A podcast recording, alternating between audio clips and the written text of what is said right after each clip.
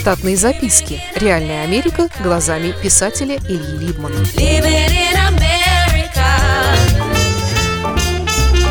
Про 11 сентября в Нью-Йорке много лет назад.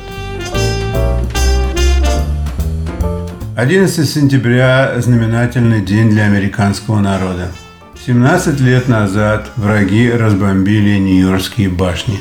В те годы моя служба находилась меньше, чем в миле от них, но меня в тот день не было в городе. В те дни я бродил по Парижу. Мне не хотелось спорить из-за всякой ерунды, и мы заказали трехзвездочный отель в районе Пляс-Пегаль. Париж всегда был для меня местом бесконечного хождения по улицам. Так не все ли равно, в какой кровати вырубаться на 5-7 часов сна.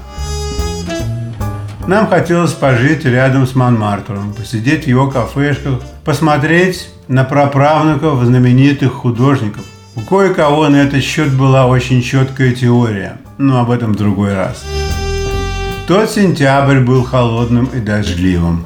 В отличие от моей попутчицы, готовой к любым непогодам, в своем оранжево-желтом плаще смертника и гармонирующим с ними резиновыми ботинками, я был одет проще и намокал. Мы заходили все равно куда поесть супа и выпить по стаканчику граппы. От меня шел пар.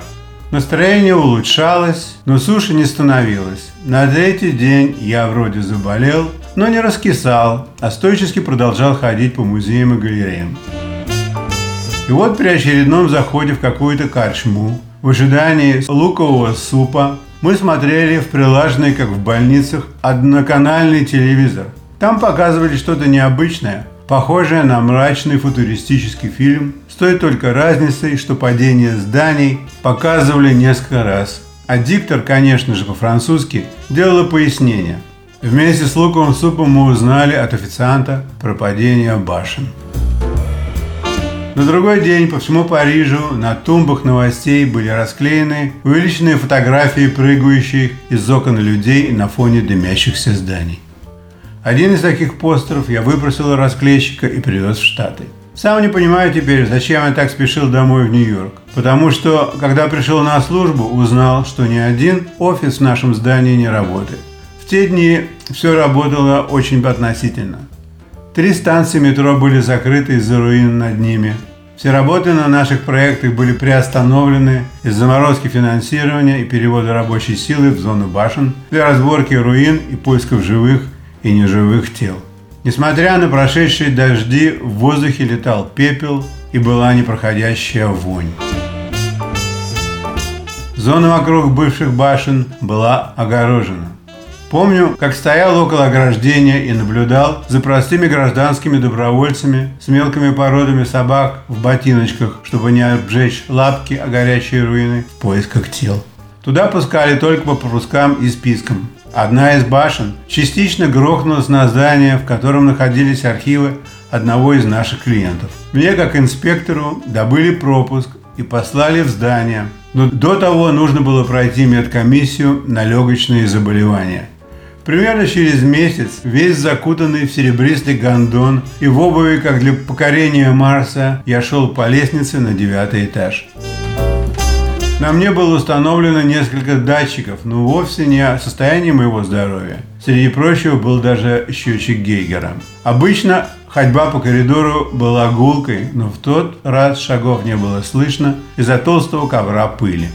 От противогаза с непривычки лицо мое чесалось, так что я снял его. Странное чувство было увидеть офис, который все покинули от воя тревоги и оставили все свои личные вещи, недоеденные коржики и недопитый кофе или чай, развернутые газеты с проклятой датой, мелочь, неразгаданный кроссфорд и даже пометки в календаре о наступлении месячных со знаком вопроса.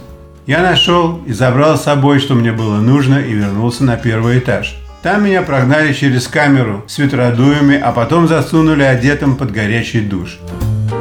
Когда у заказчика, чей офис я посетил, прошел слух, что у меня есть пропуск здания, и я могу пойти туда опять, от моего босса требовали дополнительных «инспекций» в кавычках с целью выноса всякого рода документов и личных вещей работников. Мой босс получил тогда немало денег за мои прогулки. Годы спустя, когда выяснилось, что воздух в здании был действительно отравлен, и тот противогаз никак не помог бы мне. И это просто дело случая, что я не подхватил никакую серьезную хворобу, а просто кашлял несколько лет, как и многие другие жители или работающие в том районе. Прошли годы, все давным-давно отстроено пуще прежнего, но запах той гари по-прежнему стоит в моем сознании. Штатные записки. Реальная Америка глазами писателя Ильи Либмана. Читайте книги русского писателя современной Америки Ильи Либмана. В них живо и не скучно описываются нестандартные ситуации, происходившие с бывшими гражданами Советского Союза на фоне американского урбанистического ландшафта.